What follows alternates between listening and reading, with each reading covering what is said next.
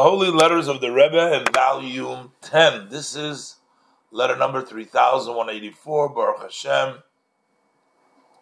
The 12th day of Tevis, Tof Shin Tes Vav, Bruchlan Shalom Uberacha. The Rebbe writes, I'm confirming your letters from Saturday night, Motzei Shabbos Kodesh, Holy Shabbos, of Miketz and Vayigash, and those that preceded it. And the Rebbe said, I look forward to continuous good news from the development of the school which is under your leadership, both in quantity, literally, number of students, boys and girls, and also in quality, which means the standard of learning and matters of your Shamayim, observance of mitzvahs.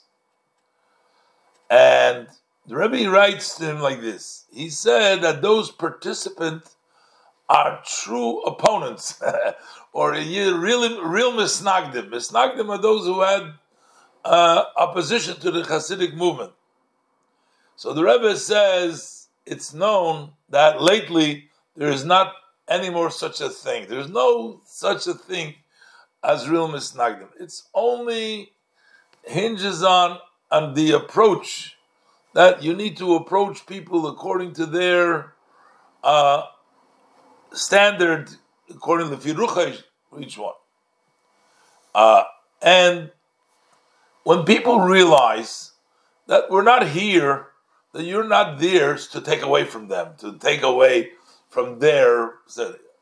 Or in Yiddish, they used to say an expression, Arop raisen dem nose. That means to tear the nose down. You're not here to... You're not there to... diminish them or take away from them. If they realize, then they will accept the words without suspicion, with a good eye, they'll be acceptable. And then we know there is established rule that if you work hard, it's not going to go empty-handed. It's not going to return empty-handed. You work in the proper way. And the Rebbe says, one of the proofs for this is because you write yourself that Yud Tes Kislev, the festival of the redemption of the Alter Rebbe, you spend pleasantly, and it was celebrated with great beauty.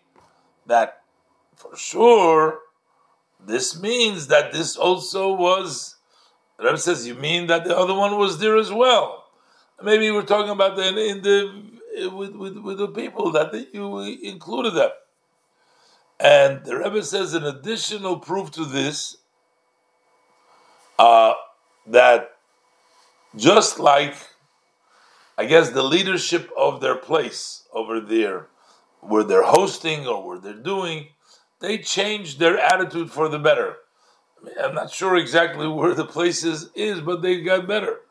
So, the Rebbe says for sure, those who are locals over there in the Dalaramas, those are right there. So the Rebbe says, like my father-in-law said, what we need to do is you got to remove those matters that interfere between the truth in the matter and in the truth of the soul. Meaning, and they're also participants, not sure exactly. The Rebbe says there is things that interfere in the truth that people have.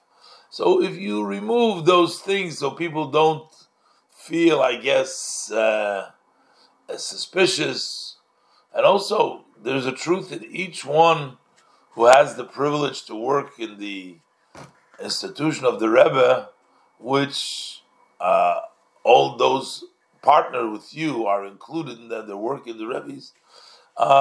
If you remove that, the opposition will falter. Well, the reality is, the Rebbe is basically saying, be gentle, be accepting, and if you have the right approach, don't try to. They're not going to feel the impression that you're coming there to uproot them, to hurt them.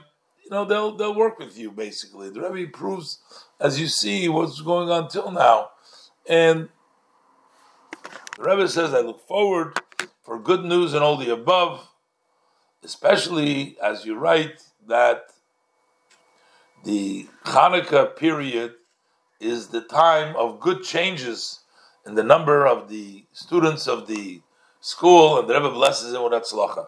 So the Rebbe is very happy that there is development in the school, and there is leadership, etc., etc. And it's a little bit, again, difficult because we're not sure exactly, is the Rebbe talking about Israel? Is he talking about the United States? Is he talking about somewhere else? It's very hard to figure out from the letter itself, but it helps always to understand a little bit of the situation, knowing where you're talking about. But the bottom line is, the Rebbe is encouraging and happy and wants to see continuous growth and helps and have an approach.